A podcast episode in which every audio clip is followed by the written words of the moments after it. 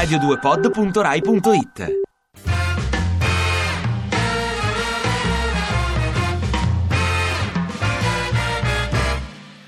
E nel weekend il premier Matteo Renzi ha mantenuto la promessa di aderire all'Ice Bucket Challenge a favore della ricerca contro la SLA e si è rovesciato un secchio di acqua ghiacciata addosso. Il gesto ha lasciato tutti molto sorpresi perché è la prima volta che Renzi mantiene una promessa.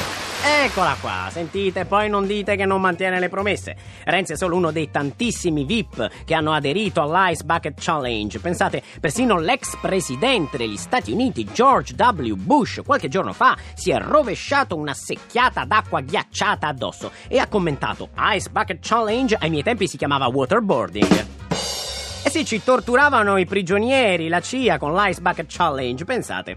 E sempre nel weekend l'esponente del Movimento 5 Stelle Alessandro Di Battista è tornato a giustificare il terrorismo islamico dicendo che la violenza jihad- jihadista è figlia degli Stati Uniti. Al che l'ambasciatore iracheno in Italia lo ha invitato ad andare lui a trattare con i terroristi dell'ISIS. Sarebbe la prima decapitazione in diretta streaming, pensate. Eccola qua. No, no, no, no, no, scherzo, scherzo. Anzi, pare che appena hanno saputo che l'ambasciatore iracheno gli vuole mandare quelli del Movimento 5 Stelle, i terroristi dell'ISIS si sono arresi. Adesso c'è un limite a tutto. A quel punto sì, a quel punto sì.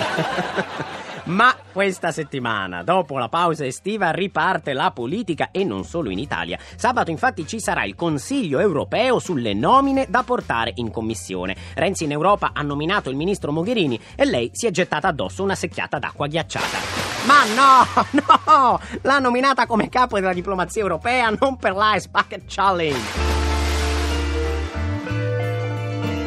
Ti piace Radio 2? Seguici su Twitter e Facebook.